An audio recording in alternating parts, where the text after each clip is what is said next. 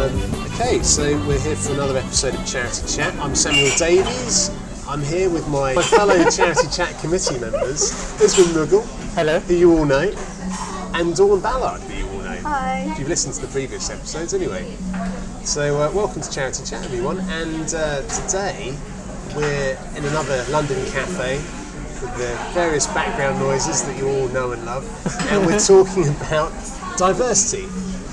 And Dawn, you had a very interesting chat with another contributor, Carol Akiwuni, recently about diversity. What did you find out?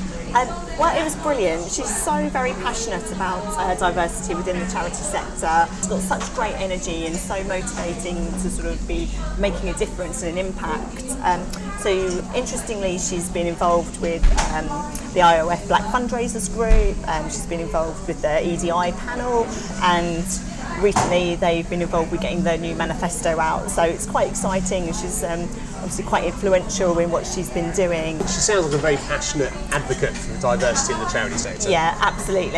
And that was really key, and it really came across. And so I've got some notes from our meeting, so uh, I shall fill you in. So we started by talking about, you know, why a diverse workforce is important. And we were talking about how diversity equals creativity. You know, you've got lots of different points of view, and that's very kind of holistic then in regards to kind of best practice, because you're really exploring every avenue and getting loads of different ways of um, thinking. If you're sitting around with people with this, with, you know, a similar age, similar background, you're going to come up with similar ideas. So you really need to kind of stretch that out. And especially, you know, in London and fundraising, um, you know, we're we're so multicultural, we're so diverse, and we've all been through different things, and we want to bring that to the table. So we talked about just how important it was just to have that breadth of experience, and, you know, challenge ways of thinking and bring new ideas, and uh, and then hopefully that will also, you know, reflect to our beneficiaries and our donors. Is there, this, is there an issue with representation then? Because I thought I saw somewhere there's this uh, Cadbury Trust report, who's doing the asking.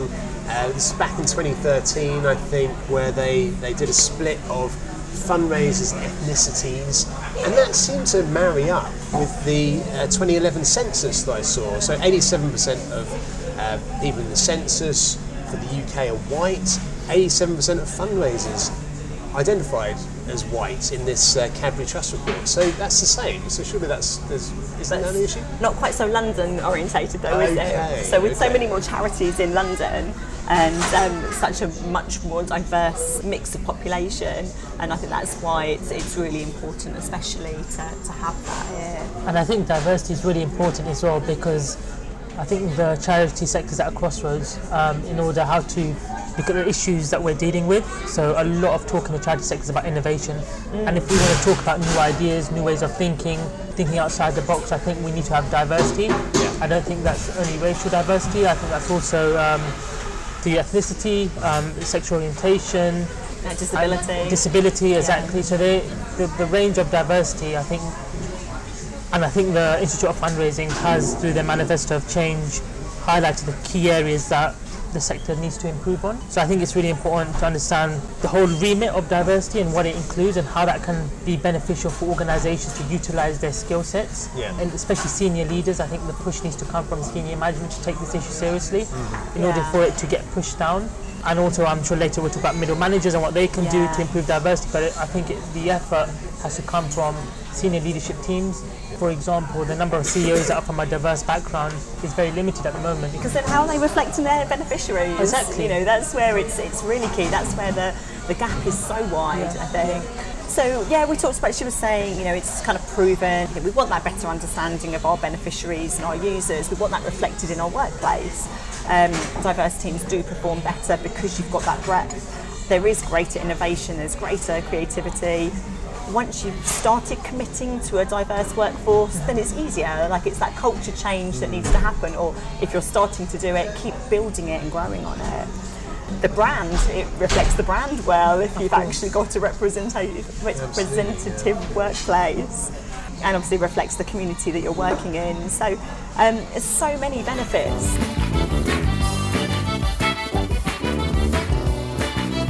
So in summary, we've identified that there's an underrepresentation of non-white people in the U K working in fundraising and, and within the charity sector as a whole. What, what are the barriers that are causing this? Well, we discussed the fact that there's quite a lot of unconscious bias. Um, from a recruitment point of view, which is obviously my background, um, you've got to, to get into the charity sector is really hard. It's, there's so many barriers. You need to have volunteered, you need to have been interning, therefore you need to come from a wealthy enough background where people can support you in doing those things. Sure. So one of my biggest struggles I have with um, you know, entry-level candidates is just how do they get that experience unless they're kind of in that lucky situation where they have been able to, to volunteer and do things. And that's where, you know, that, that doesn't make them the best person for the role. Um, so that those kind of things are, are tricky to get over. Um, so there's, a, there's there's almost there's a kind of a, a socio-economic mm. aspect to this diversity as well. Yeah. It's saying that it's not, it's not representative everybody. Of people in society. It's no. not just middle class. Yeah. You know, wealthy people that are able to go into the charity sector. No, it shouldn't be. But it is. Yeah, right. It is, and it shouldn't be, and that needs to change. So, so essentially, you know, what Carol was saying is, you know, this is going to be a, a journey. It's a long journey. We need to try new things. We need to shoot for the moon and set excellent standards in regard to, you know, our recruitment process, processes, but also retention. You know, it's all very well having somebody in that ticks a box, but if you don't feel, make them feel comfortable, and not just at work, but you know, when they're having their lunch, and if they're eating something that's unfamiliar, it's not your Pret sandwich, then mm. you know, just to to not let those things make someone feel like an outsider. So it really does need to be a, a cultural thing for an organisation.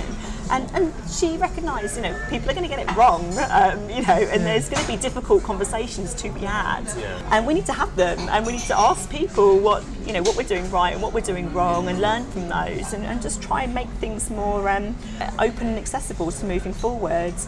And in regards to kind of, obviously if it's top down, that's easiest. Um, so if you've got a diverse trustee board, then obviously that will hopefully influence um, the people, the senior leadership team, and it should trickle down from there. But, but even if you don't have that, as an individual in your workplace, you can do what you know is right, which is be very aware of um, you know, the issues around diversity, and when you're doing your own recruitment, to bear that in mind and to try and make people feel more welcome and, and make things more accessible.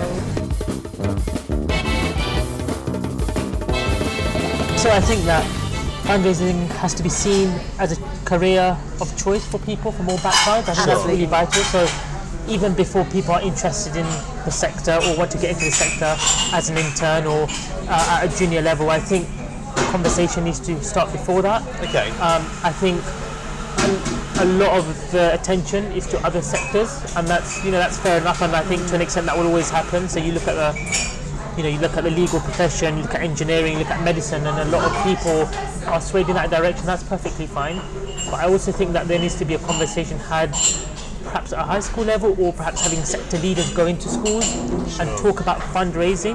Yeah. And see it as a, a potential career opportunity. Absolutely, yeah. Especially because so many faiths are based around that helping, giving, supporting Completely. Others. You know, it's such a big part of a lot of people's religions yeah.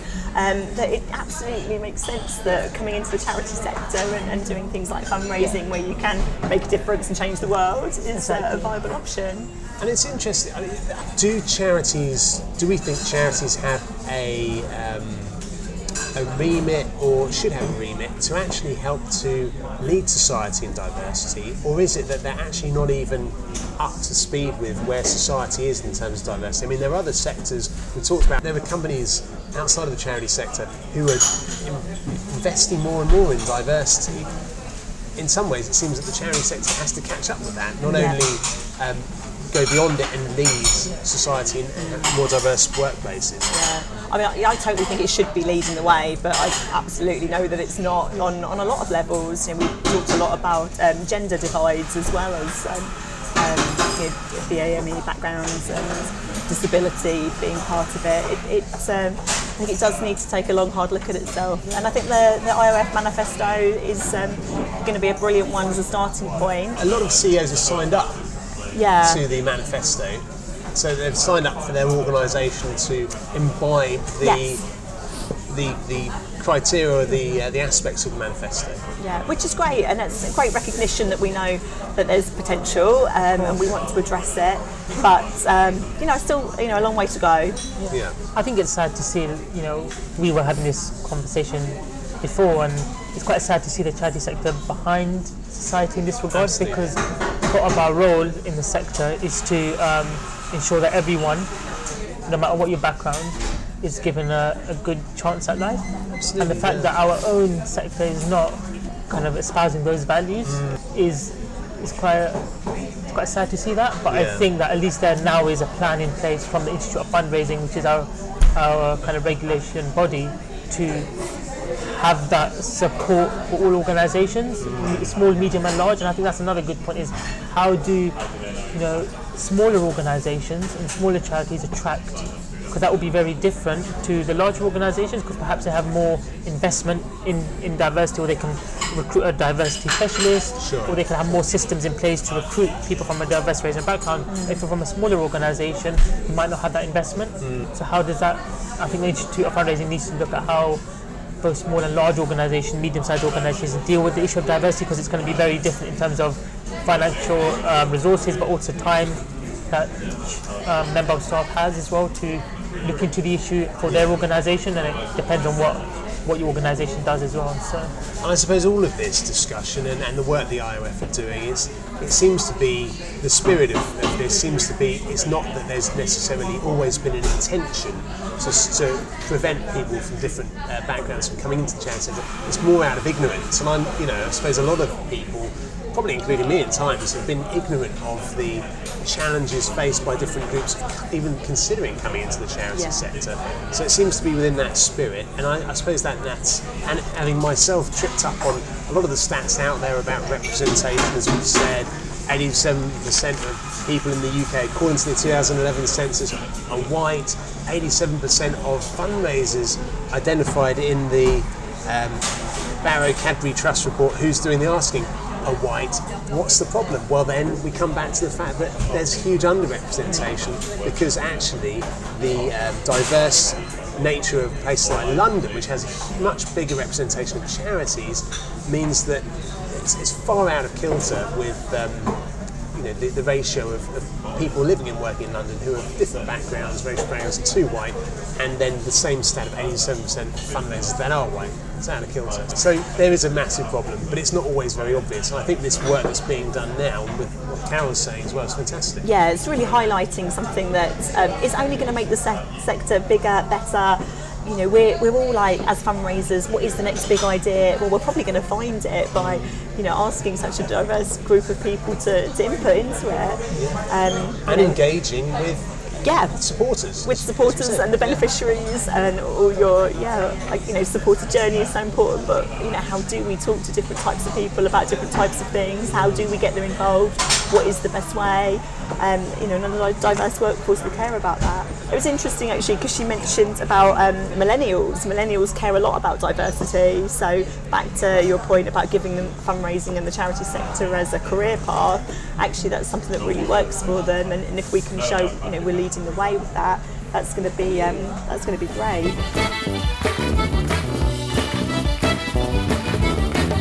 So, in regard to kind of what we can do to, to make things better for um, to get this diverse workforce, you know, I've mentioned culturally the organisation needs to be committed to it. Um, you know, that's everybody, every individual, every level, and again that needs to be represented also in the volunteers and looking at the supporters as well. We can look at being intentional about filling jobs with people who obviously are highly qualified but also diverse too, and again as a recruiter, when I take a brief from an organisation, if they finish the brief or mention in the brief, you know, we're open to people with disabilities or from diverse backgrounds. Like, I'm, I'm obviously bearing that in mind whenever I do my recruitment, but if they're telling me that, then you know that that's culturally something that they're really taking on board. Sure, sure. You know, we have things, there are certain organisations that will say to us, can you anonymise application forms and C Vs and things like that. So they're doing things to kind of try and prevent any unconscious bias or mm. things like that as well. But we also want to potentially hold leaders accountable for creating diverse teams. You know, let's you really get everyone's buy-in and make sure that they are leading the way the way they should be, bearing that all in mind.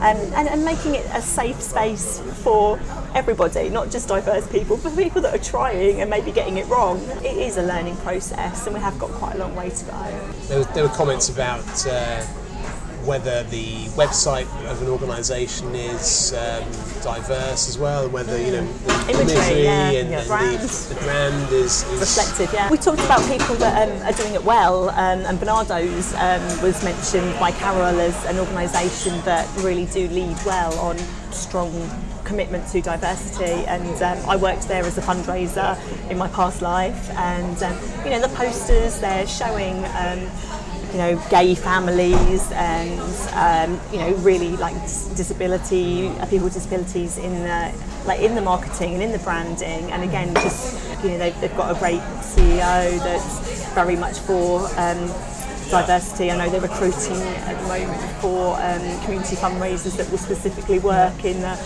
black and minority ethnic communities. So, you know, they're leading the way, and they're going to get, they're going to reap the rewards of that, and that's going to be brilliant. So yeah, keep an eye on them.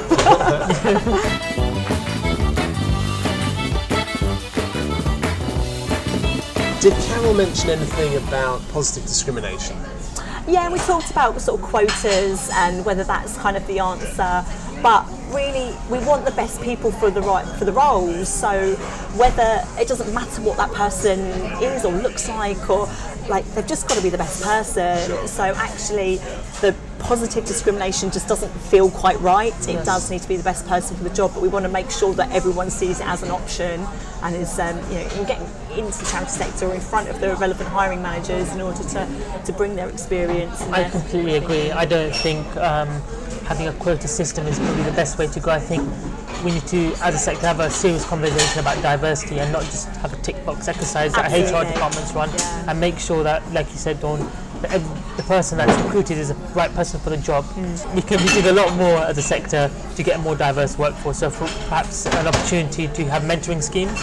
Yeah. So if there is, um, you know, a role model that you look up to that's a senior leader, want to have a mentoring opportunity there where you can learn from them, yeah. and you they can teach you different ways of working, um, and actually kind of in- increase your knowledge of the sector and what you're working on, whether that be trust fundraising, individual giving, mm. but also can give you tips and things that they've struggled with in their journey up there to senior leadership, for example. And I think that's a, a yeah. good way to go as well. So, and our sector is really good in that sense where people are happy to share their experiences. So I think we need to utilise that a lot more than we're currently doing. Or mentoring schemes that can help, you know, people that are junior, and also actually help people that are senior, because they see the value that they can bring to an organisation more than just their day job. Yeah, absolutely. Um, and, and back to the quota element, you know, you want people to feel comfortable in their role because they've earned it. They're not going to be respected. And as a, a female in a in the charity sector in the past, um, you know, I would hate to think that I got a role above someone else just because I was female, not sure. because I was the best person. And no one's yeah, going to yeah. give me respect if I've got there because someone's had to tick a box. Absolutely.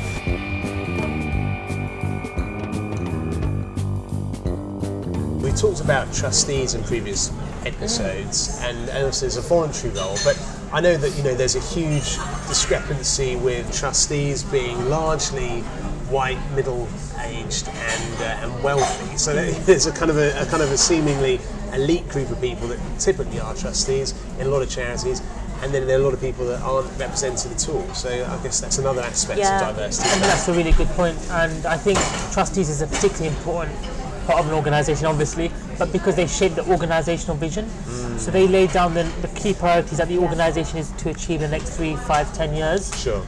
And if that's, you know, shaped by a more diverse group of people, then ultimately you're going to have perhaps different decision making. Absolutely. And that's going to naturally lead itself down. Obviously, we want a more diverse workforce, but I think it does come to senior management. It does come to people right at the top of an organisation who. who shape the strategy, and people that work for an organisation work within that strategy mm. for the most part. So I think shaping organisational strategy, shaping new ideas, shaping the ways to work and stuff, and having and that helps by having a more diverse range of trustees. And I think it is improving, because I know a few colleagues in the sector that recently become trustees that are from a diverse range um, background, and it's helped them in their own careers, um, so they're fundraisers, so it's helped them in, in that way, and it's able for them to give more advice and support to other people within the sector. So I think it's it only points to it's a win-win situation essentially yeah. by having a more diverse trustee base, senior management team, and that filters down to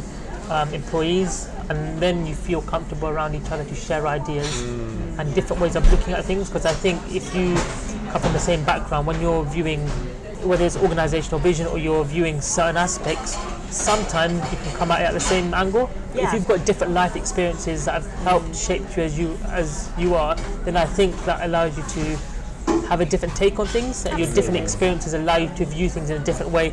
And perhaps, you know, if we have a, a sector that's more like our beneficiary base, mm.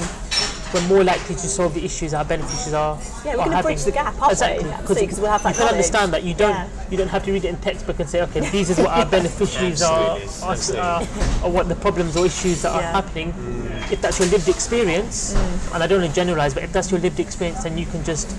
you know what the solutions are, potential solutions are. Absolutely, and, and certainly it gives it kind of an inside track to solve yeah. it, doesn't it? it? It's back to that, you only know what you know, yeah. don't you? So you don't know what you don't know, exactly. and therefore diverse groups will bring in different points of view and different learnings. So, so something that Carol mentioned to me, um, she sent me over a quote that I thought was really, uh, really summed everything up, and it was saying about how this is a journey, we've got to be committed to the long-term systematic process that's required for real change to occur. However, for this change to be visible and meaningful, it requires a critical mass. So collectively, we all need to learn new skills, develop new policies, and change behaviours that are toxic to the recruitment and retention of diverse talent. And that's really the way we're gonna we're gonna win and we're gonna yeah. do well. Mm-hmm. Obviously, you know, we, we're in a time now where charities have taken a bit of a beating over the last three years or so, with terrible stories around bad governance, around bad fundraising practices and, and supported journeys and things like this. So surely diversity is also a potential antidote to this negative feeling that um, public have towards some charities, or in some cases uh, members of the public have towards charities. Could diversity actually be another string to our bow as a sector? Yeah, anything that makes uh, the charity sector just a viable option, and, and reflective and caring, all the things that we say we are, let's let's do them, let's be them. Yeah.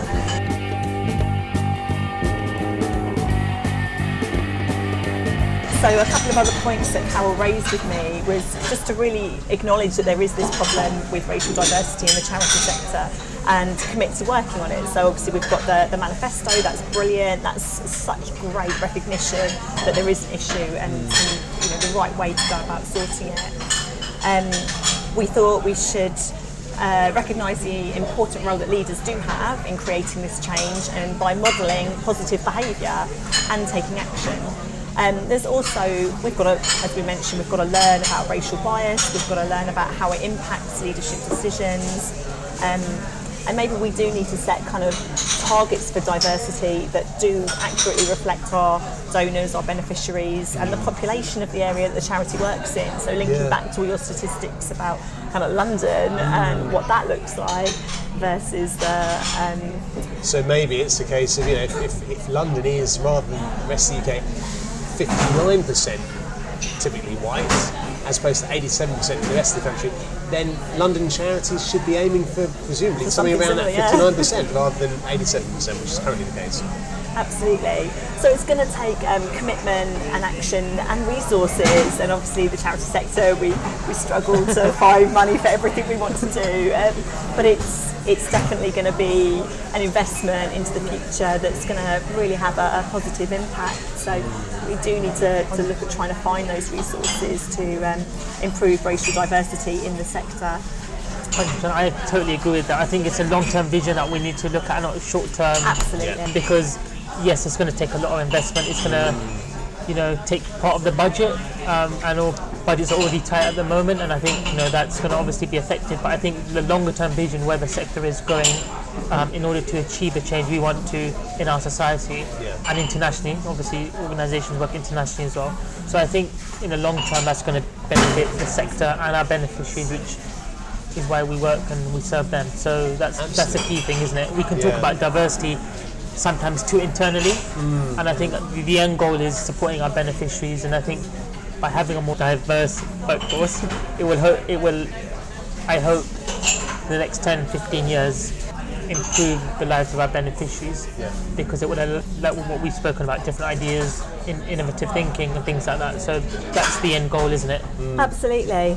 Um, one of the other points that Carol said that really resonated with me personally was about feeling confident about bringing your whole self to work. So everything, your quirks and everything, and just feeling really comfortable in your environment to, yeah. to really be you. Yeah. Um, so she was teasing me about the fact that I have, I use my Twitter for work, but I use my Facebook privately. Okay. Um, for one, she said, how do I have the time? Which was a really valid point. But another point was just, you know, why do you feel you need to have these two personalities? Why not just be true to yourself, and you'll work with people that are like-minded and will like, accept you, and you're being true to yourself.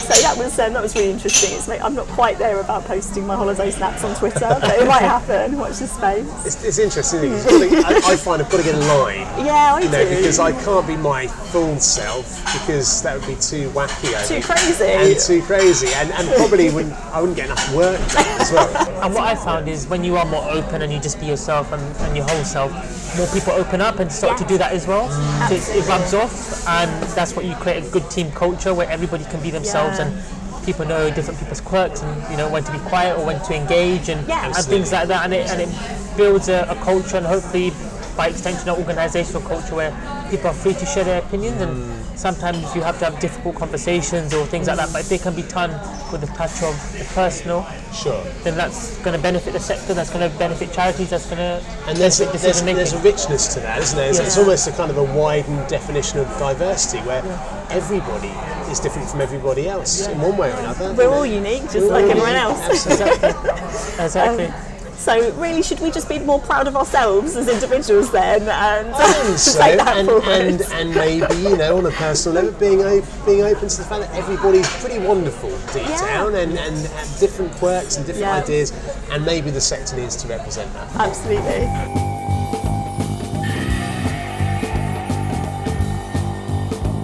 Thank you, dear listener, for listening to this podcast. It's been uh, an enjoyable one. It's always good to, to spend time together. Often we're out interviewing other people, but to be talking together, it's lovely. So I hope you enjoyed it. I did. Yeah, me too. Are you looking for us to agree? Yes, yes we do, Sam. We do. Yes, we'll nod. Yes. Lovely Don't to nod. You. Yeah, you have to say verbally on the podcast. Um, so, uh, so yeah, thank you to listener for listening, and uh, just thank you our corporate sponsors, Giant Squid Audio Lab for sponsoring our podcast kit, Magda Aksumit for beautiful website design. Check it out, charity chat dot org dot U K.